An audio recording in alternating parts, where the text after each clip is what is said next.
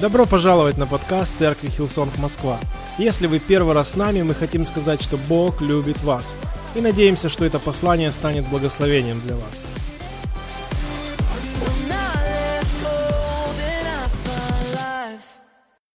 Мы обещали, что в сентябре у нас будут самые творческие, необычные, немножко crazy, веселые проповеди.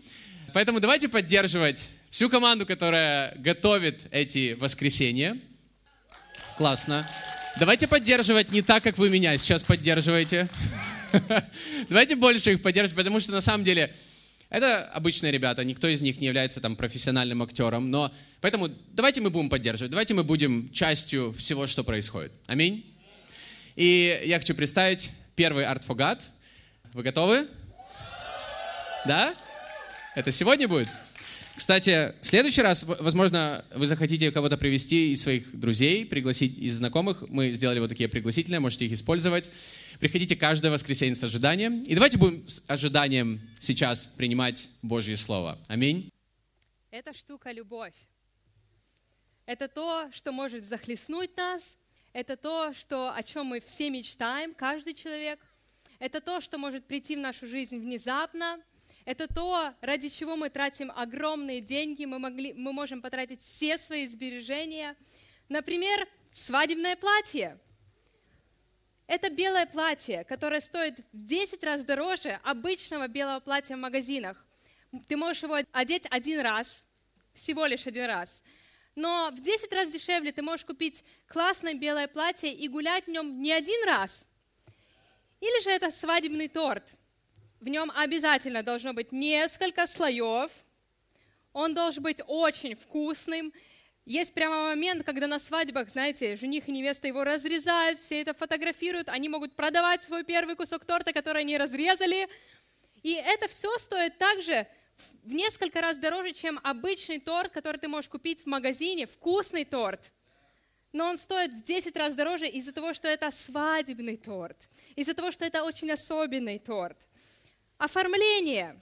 Чего стоит только свадебное оформление? Ведь ты не будешь оформлять свою свадьбу, чем попало то, что у тебя есть дома. Но ты всегда планируешь до мелочейших деталей, девочки, правда? Но мы всегда планируем, мы всегда видим, визуализируем, мы всегда представляем самое-самое-самое лучшее. Каждую деталь, каждый цветочек, арку, до арки, цветы, все остальное, наш букет, бутоньерки. И все это стоит огромнейших денег. Или же это может быть свадебный ведущий. И в наше время свадебные ведущие – это тоже огромная категория в бюджете подготовки к свадьбе. Любовь – это то, чем наполнен весь наш музыкальный мир. То, о чем поют песни столетиями, столетиями. То, о чем написано огромное количество книг. Это то, о чем снимают фильмы, и они всегда актуальны. Мы всегда идем на какую-то красивую историю любви, будь то «Железный человек», будь то «Титаник» номер два. Но всегда мы идем посмотреть красивую историю любви, хотя мы, может быть, знаем конец, или мы знаем, что это будет хэппи-энд, или несчастный конец, но все в этом мире наполнено любовью. Готовясь к этой проповеди, готовясь к этому посланию, я прочитала множество историй любви. Я бы хотела несколькими из них с вами поделиться. Первая история – это история Брайана Гровера и Елены. Во времена СССР, в разгар экономического кризиса двадцать девятого года, британский инженер-нефтяник Брайан Гровер, вы его видите на экране, решил испытать удачу и поехать работать в Грозный.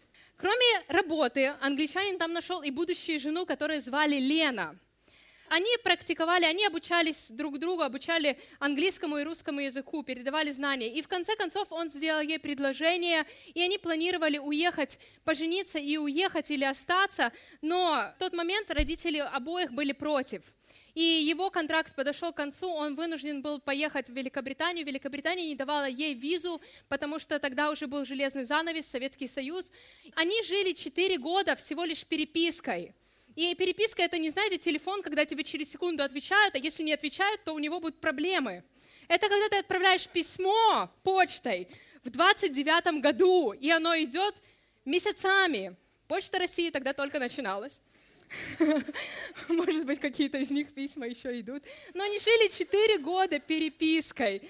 Ему не давали визу, чтобы приехать к ней, к своей любимой. И тогда он решился на очень отчаянный поступок.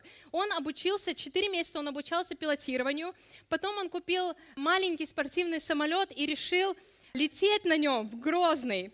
Бензина хватило всего лишь до Калининградской области, где как бы при посадке его и схватили. И после долгих судов и разбирательств суд наконец-то оправдал его, ему просто выписали какой-то штраф, он его оплатил, и они тогда поженились и поехали в Великобританию. Вот такая романтичная история любви. Наполеон Бонапарт, все знают этого мужчину, он был мужчиной, склонным к широким жестам ради женщин. И его возлюбленная Жозефина попросила его однажды преподнести ей подарок на день рождения, что-нибудь сделанное своими руками, что-нибудь простенькое, миленькое. И в тысяча семьсот девяносто девятом году Наполеон Бонапарт завоевал Сицилию. Я думаю, она планировала открытку, чтобы он ей сделал. Он завоевал целый остров и подарил своей возлюбленной невесте. Следующая история. Однажды в Бразилии одна милая девушка вышла на улицу во время ливня. Но это был не ливень, как мы его представляем. Это был дождь из красных роз, из лепестков красных роз. Ее возлюбленный арендовал вертолет и сбросил сто килограмм лепестков красных роз прямо над ее домом. Как романтично! И это вся любовь! Вау! У меня такого не было. Окей, okay, следующая история, в которой у меня тоже не было. Программист из Японии потратил все свои сбережения, чтобы сделать девушке предложение. Он купил девяносто девять айфонов, выложил из них идеальное сердце и получил отказ. Не всегда, не всегда. Есть еще очень много-много историй любви. Также в Библии описана одна из очень романтичных и смелых и отважных историй любви. Это история любви молодого Иакова, который полюбил прекрасную девушку Рахиль. Ее отец, чтобы дать благословение на этот брак, он сказал: ты должен на меня работать семь лет. Когда он отработал семь лет, отец сказал: еще семь лет, и тогда я точно дам тебе благословение. И через четырнадцать лет они наконец-то стали мужем и женой. Восхитительный поступок ради любви, ради того, кого ты любишь. И Иаков очень любил Рахиль. И мы можем прочитать огромное количество прекрасных историй любви, но также много ужасных историй любви. Истории любви, которые я не буду сейчас читать, я не буду сейчас о них говорить, но я прочитала многие из них, и они трагически заканчивались, или они становились трагическими по как бы своему пути. Это истории, в которых описаны ужасные поступки влюбленных, ревнивых, жадных, когда они не учитывали желания второй половинки, но они поступали эгоистично, иногда они держали в рабстве, мучили и издевались над тем, кого они любили, и они называли это любовью. И невольно я задумалась, почему любовь может стать такой жестокой или может приносить боль? Почему такое чувство, когда мы смотрели эти картинки, такие прекрасные, восхитительные, знаете, моменты? И с другой стороны, любовь также может приносить боль. Она может приносить страдания. Она может лишать сна, лишать рассудка, лишать адекватности поведения.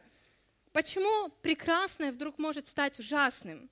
И почему мы так нуждаемся в любви? Почему же мы так нуждаемся все еще в этой любви? И я верю, что мы можем найти в ответ, ответ в одной из книг, которая называется «Величайшая книга о любви, когда-либо написанная». И я говорю про Библию.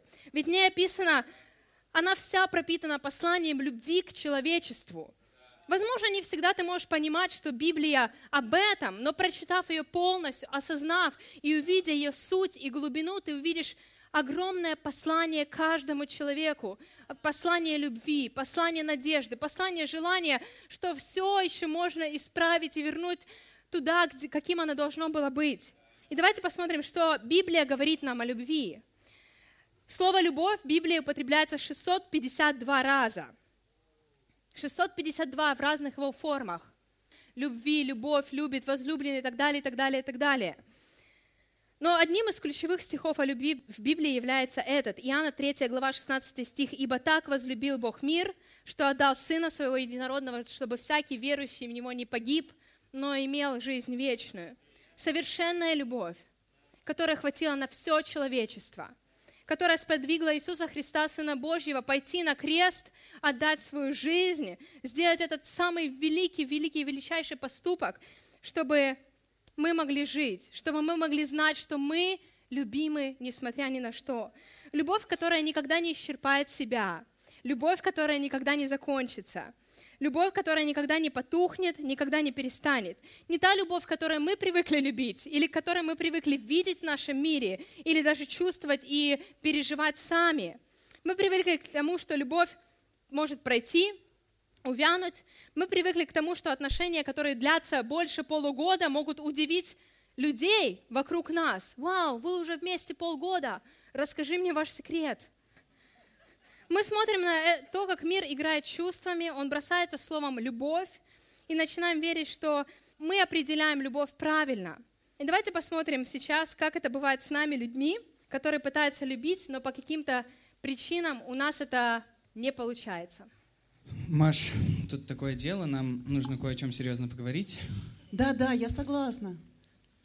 Я даже, ну, честно, не ожидал, что ты так хорошо воспринял то, что я хочу с тобой расстаться. В смысле, это шутка, расстаться? О чем ты говоришь? Вообще-то мне, например, не нравится, что ты называешь меня всегда слепым, слепыми животными. Кротенок, вот это вот. Зачем это все, Маш? Юра, в смысле? Я не понимаю, что происходит? Почему ты хочешь со мной расстаться? Маш, ну как ты еще не поняла? Я вот, ну, не знаю. В смысле? Надо говорить «поняла», а не «поняла». Вот, вот видишь, вот в этом вся проблема. Ты постоянно меня исправляешь. Какая разница, чем платить? Деньгами, деньгами. Ну, конечно же, деньгами. Торты, торты, ну вот. Маш, а родители твои? А что с ними-то не так? Маш, ну, я даже не знаю, что с ними так. Они, например, меня при первой встрече зятем сразу назвали. И что такого? Я им просто пиццу привез. Они просто очень гостеприимные. Угу. А еще, я вот не хотел этого говорить, но пастор, пастор мне показал твои молитвенные карточки. Как он мог? И что? Что-что? Ты просишь тройню от меня и лабрадора. Маша, мы три недели встречаемся. И что, может быть, мне теперь еще на конвертах с пожертвованиями твою фамилию не писать? Что? Вот знаешь, вот это все можно вытерпеть, но когда я с тобой стою в церкви рядом на прославлении, вот эти вот твои хлопки не впопад, это уже как... все. В смысле? Вот где у меня это, это. И мне нужна девушка с чувством ритма, Маша. Да я танцую как богиня, смотри. И вообще, это не ты меня бросаешь, а я тебя. Да ты что? Мне тоже очень многое не нравится. Все твои свидания, они все абсолютно одинаковые. У тебя фантазии ноль. То есть ты хочешь сказать, что когда неделю назад ровно, вспомни, мы ходили с тобой на... Куда мы с тобой ходили? Вспомни. Плохо помнится. В квест-комнату, Маша, мы с тобой ходили. Да, и по твоему квест, где ты запер меня в комнате, заставил час искать ключи, это значит квест? И вообще, почему ты всем своим друзьям говоришь, что катаешь меня на машине за четыре миллиона рублей? Это же полное вранье. Что значит вранье? А сколько, по-твоему, троллейбус стоит? Тогда это конечная остановка наших отношений.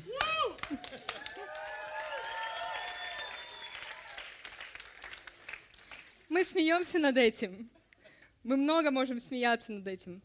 Но факт в том, что мы все проходим какие-то моменты, и мы все видим отношения вот таким образом, похожим образом. И мы все, конечно же, большее количество пар, большое количество пар, надеюсь, расстается по более серьезным причинам, но все равно все начинается с мелочей. Когда мы выстраиваем стены вокруг себя, мы отделяем себя друг от друга, и потом мы уже не слышим человека, который находится по ту сторону стены, хотя вещи, которых мы строили стен, они могут быть абсолютно маленькими, как хлопки не впопад. Это могло бы быть кирпичиком в моей стене, но я его убрала. Я просто не слушаю, как мой муж хлопает. Я люблю его больше. Но все равно мы можем, знаете, мы можем выстраивать стены из каких-то маленьких вещей, которые становятся, в конце концов, стеной, которые разделяют нас, и из-за этого мы расстаемся. И мы думаем, что любовь прошла, любовь исчерпала себя, мне нужен кто-то другой, мне нужна кто-то другая, и мы расстаемся. Если мы посмотрим глубже в Библию, мы копнем глубже в Библию, то мы увидим, что в Библии слово «любовь» используется в нескольких значениях. И я бы хотела больше поговорить о четырех из них. Мы говорим обычно в русском языке «я люблю мороженое», или «я люблю хорошие фильмы», или «я люблю моего мужа». И все это описывается одним словом. Но в Библии слово «любовь» описывается многими словами. И о четырех из них я бы хотела поговорить. Это слова «эрос», «стерго», «филио», «агапе». И слово «эрос», отсюда у нас появилось слово «эротика». И в греческой культуре это был самый, знаете, базовый, низкий уровень любви. Любовь, которая эгоистичная, которая требует для себя, мне, удовлетворите меня, сфокусирована на себе. Интересно, что это слово «эрос» не используется ни раз в Новом Завете, где речь идет о браке мужа или жене. То есть это, этого слова, этому виду любви нет места в библейском браке, когда мы сфокусированы, мы говорим, мне все равно, как я люблю тебя, главное, чтобы ты любил меня, как я хочу, как я нуждаюсь в этом, и мне все равно, как я поступаю по отношению к тебе. Следующая любовь — это стерго. Это любовь, которая существует для семьи. Это любовь, в которой мы можем описать наши чувства к нашим близким, к нашим друзьям, к нашим детям, к нашим родителям, к нашим родственникам. Это то, с чем мы рождаемся. Мы как бы любим наших родителей, мы любим наших детей. Это то, с чем мы рождаемся или рождаются наши дети. Слово «филио» — любовь к кому-то или к чему-то. И отсюда появились слова такие, как филантропия, любовь к человечеству, философия, любовь к мудрости. И последнее слово, о котором я бы хотела больше сегодня говорить, это любовь, описанная словом «агапе», выражающаяся через слово «агапе». Любовь Бога к Божьему Сыну, ко всему человечеству. Любовь Бога внутри человека, которая проявляется в том, что человек начинает по-настоящему любить Бога, любить Иисуса Христа, любить других людей и также любить своих врагов. Мы не способны любить такой любовью, пока мы не приняли ее от самого Бога. Первые три вида любви, они могут начинаться и заканчиваться. Если тебе разбили сердце, она закончилась. Она может исчерпаться, она может выдохнуться, но любовь агапе — это то, что никогда не заканчивается. Она не имеет ограничений или преград. Ничего не ожидает взамен от нас. Эту любовь можно сравнить с полным восторгом. Знаете, восторгом, когда мужчина, возможно, смотрит на новую машину, новую марку машины или новую, как она называется, просто новую машину, классную машину, не знаю, Теслу. Мы один раз попали в салон Теслы случайно, и я смотрела с большим восторгом даже, чем мой муж. Мы смотрим на новые машины, или девочки, девочки, мы смотрим на новые платья или обувь. Художники с восторгом смотрят на свои полотна, или же поэты, они пишут красивые стихи. Но Бог сотворил человека, Он сотворил тебя. И будучи еще зародышем в утробе матери, Он формировал твое сердце, Он формировал тебя всего. Он слышал первый удар твоего сердца. Родители не слышали, Он слышал, Он видел. Он творил твои волосы, цвет твоих глаз, который меняется с возрастом. Он это все так кропотливо сделал и так с любовью все это вкладывал, все это продумывал. И он был в полном восторге, потому что это не просто машина в автосалоне, когда ты приходишь и уходишь, но он это все создавал своим словом, своими руками, он все это продумывал. И, конечно же, он был в полном восторге от тебя, от каждого из нас. И сложно представить нам, потому что мы сами на себя так не смотрим, потому что мы сами для себя далеко не идеальны. У нас есть так много всего, что мы хотим исправить, подкорректировать, касается нашего физического тела, касается нашего, возможно, нашего характера, касается наших эмоций, касается нашего быта какого-то, касается места, где мы живем. Знаете, наша жизнь для нас далеко не идеальна, но Бог нас творил идеальными для Него. Идеальными, такими, как мы должны быть, идеальными во всей нашей красоте, даже с какими-то недостатками, это для него были достоинства, потому что это нас отличало от других, это наша уникальность. Бог не живет человеческой системой оценивания. Он даже готов закрыть глаза на все наши ужасные, грязные, плохие, эгоистичные поступки, которые мы делали, чтобы мы знали и ощутили, как Он любит нас. Он готов нас простить за все, чтобы сказать, я люблю тебя, независимо от того, что ты делал, независимо от того, что ты думал, независимо от того, как ты поступал, независимо от того, как ты себя чувствовал, я люблю тебя. И столько печальных историй любви, столько печальных жизней. Знаете, одна из жизней, я недавно летела в самолете, и я обычно не смотрю в самолетах такие фильмы. И я посмотрела фильм, документальный фильм о Уитни Хьюстон. И этот человек, который, знаете, который написал песню «I will always love you», Я всегда вечно буду любить тебя. И, к сожалению, после пятидесяти лет она покончила жизнь самоубийством от передозировки наркотиков. Ее нашли мертвой в ее номере. Человек, который пел о любви, который имел славу, имел популярность, имел талант, но покончил жизнь самоубийством. Ее дочь, это еще печальнее, ее дочь через полгода также покончила жизнь самоубийством. За несколько месяцев до этого она вышла замуж. У нее было все, но она покончила жизнь самоубийством. Энтони Бурдейн, я не знаю, кто-то из вас знает его, но это один из самых известных тоже шеф-поваров. И я смотрела в детстве его передачи.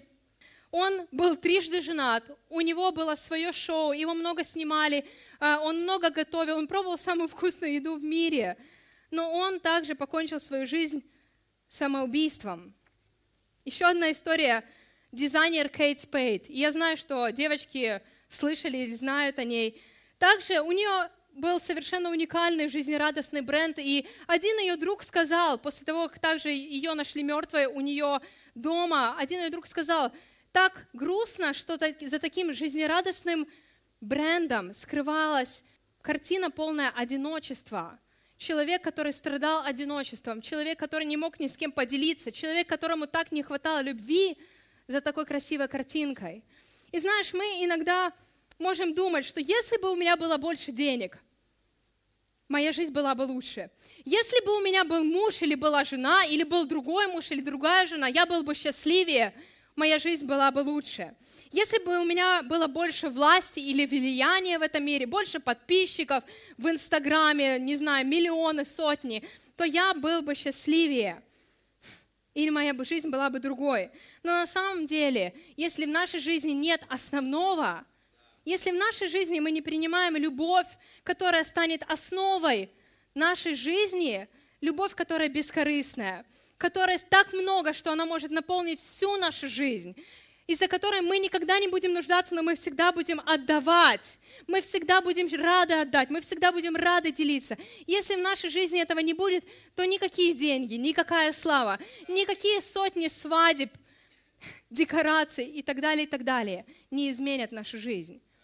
Никакие человеческие взаимоотношения, любовь в этом мире не смогут заменить нам взаимоотношения с Богом. Они не смогут попасть в наше сердце, то место нашего сердца, которое должно быть наполнено только любовью от нашего Бога, любовью агапы. На вопрос, как я могу больше любить, как я могу больше отдавать, где мне брать любовь, как я практически могу получать ее. И знаешь, этот вопрос, который я задавала себе также много раз. Когда у меня нет сил, когда я уставала, я знала, что Бог все равно меня любит. Если, знаешь, если у тебя нет сил, если ты очень устал, если ты сдаешься, если ты обманул Бога или близких, не знаю, в сотый раз, или когда ты сделал какие-то неправильные вещи, если ты оступился, если у тебя плохое отношение, если ты кого-то осуждаешь, Бог все равно тебя любит. Бог все равно за тебя, Бог все равно с тобой. И это не отделяет Его любви от тебя. Это мы можем отделять Его любовь от себя, чувствуя осуждение, чувствуя, что мы неправильные, но для Него мы все равно остаемся самыми-самыми идеальными. Мы все так же вызываем восторг, как могли вызывать, когда Он нас сотворил, когда Он о нас подумал. Мы все так же вызываем у Него полный восторг. Не наши действия, возможно, но мы, как люди. первое Коринфянам тринадцатой главе четвёртом стихе написано: «Любовь терпелива, добра. Она не завидует и не хвалится, она не гордится, не может быть грубой, она не ищет выгоды себе, она не вспыльчива и не помнит зла. Любовь не радуется неправде, но радуется истине. Она все покрывает, всему верит, всегда надеется, все переносит. Любовь не перестает существовать никогда». И когда я читаю эти строки, я понимаю, что здесь нет ничего по поводу чувства любви. Если я чувствую, что я люблю тебя, я могу терпеть какие-то твои поступки. Но если я не чувствую, что люблю тебя, то я могу перестать тебя терпеть и найти какой-то другой объект любви, найти кого-то другого, которого я смогу любить или решу любить. Даже если мое человеческое терпение заканчивается, Бог может дать мне долготерпение, которое свойственно Его любви, не моей любви. Даже если я сильно раздражена, я принимаю решение любить, и Бог дает мне утешение.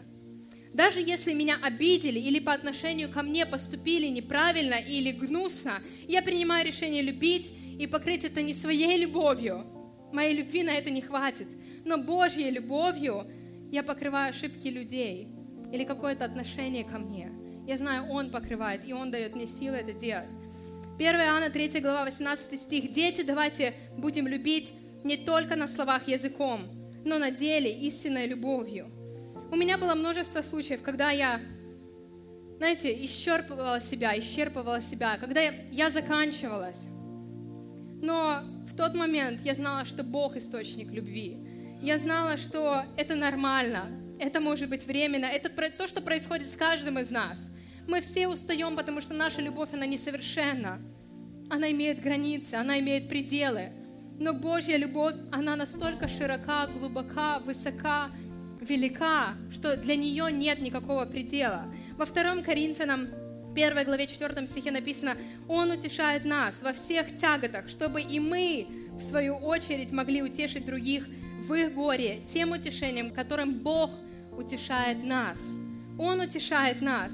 Нам нужно позволять Богу утешать нас. Нам нужно позволять Богу любить нас. Нам нужно позволять Богу учить нас любить, трансформировать наше сердце. Есть люди, которых очень тяжело любить. Я знаю, каждый скажет «Аминь». Есть люди в жизни каждого, которых очень тяжело любить. Именно в такой ситуации мы можем давать место нашему Богу, проявлять любовь через нас. Потому что моей любви недостаточно, твоей любви недостаточно, Его любви всегда достаточно. Ты спросишь, как же мне научиться жить в этой любви? И здесь нет правил. Любовь не подвластна правилам или религии. Этот вопрос я сама себе задаю.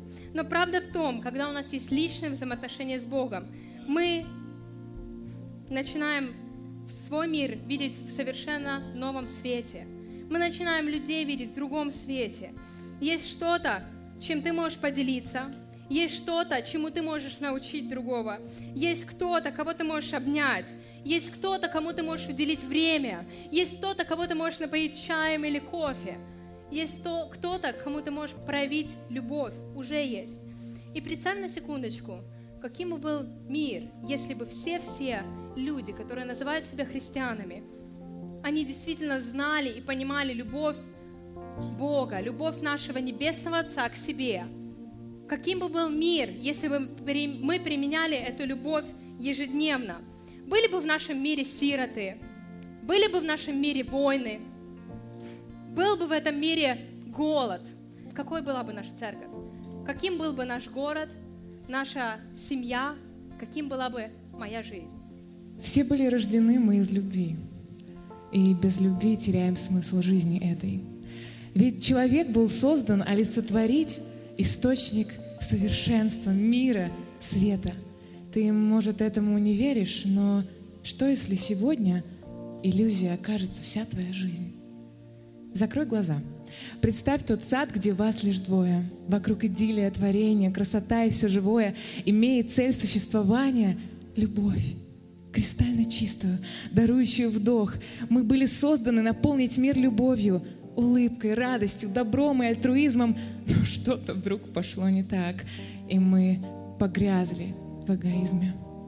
Решили мы, что от любви до ненависти шаг, и сделали его. Но как? Двум удаленным полюсам не слиться в торжестве, а скромности растает в хвастовстве. Возможно ли отдушина в презрении? Где в милости взыскание, а в радости смятение? Мы верность заменили странной модой, назвали скучную измену же свободой. Жестоко бескорыстность растоптали, но удивляемся, куда любовь ушла. Любовь на поругание отдали, и с ней на поругании душа. Мы отношения до брака опошлили, но культом делаем их сами. Почему? Бог их задумал для другого, но решили, что сами разберемся, что к чему. Увидев все это, решил Творец смешаться. Он попросил того, кого дороже нет, спуститься к нам с небес и разобраться, и в истинной любви явить ответ, и показать любовь что ради нас способна и в темных, грязных, злобных уголках души разжечь свой яркий свет спасения и доброты. Мы все мечтаем о такой любви, что силою своей сильнее смерти. Нам страшно, но хотим ее найти. Она спасает, исцеляет сердце. Ты спросишь, если в этом всем есть Бог, то почему же в мире люди так жестоки? Зачем эта земля? Зачем было творить ее, если он знал, что от нее не будет проку? Если он видел, что здесь будет столько боли, слез и плача? Мы будем ненавидеть все, друг друга, и даже тех, кто для нас когда-то что-то значил. Мы будем убивать себе подобных ради власти, денег и наживы. Мы будем требовать любить себя и будем слепы, двоедушны, лживы. Тебе отвечу я. Не создавал Бог мир греха. Мы рождены были Его любовью. Любовь, она всегда приносит плод. Источник всей любви, Он создавал наш мир без боли. Он лишь стремился дать нам радость и, конечно, волю. Любовь не держит в рабстве никого. Он навсегда нам право дал всем делать то, что пожелаем сами. В этом любовь была проявлена сполна, а мы решили, в этом ее слабость. Во всем теперь мы ищем лишь подвох. Ну что этот Иисус? Быть может, Он был просто человек. А что, если обманщик? И тут вдруг ослепит нас внезапно чьим-то лучом света, таким, какой мать Тереза излучала. Приклеится к нему наш взгляд, и в разуме коллапс. Зачем она все это делала для нас? Зачем так жертвовать собой и жизнью, все отдавать другим? Ведь мы не заслужили. Она притянет сотни, миллионы взглядов, как магнитом, и все вдруг ощутят. Что, если этот мир другим был создан? Что, если были созданы прощать и помогать, на руки детей сирот поднимать и крепко-крепко обнимать? Бывает, эти проблески надежды нам открывают новый горизонт. Осмелимся ли мы поверить, что однажды любовь способна победить все зло? Что если мир весь осознает, что мы созданы любить, и лишь любовь способна нас самих же исцелить?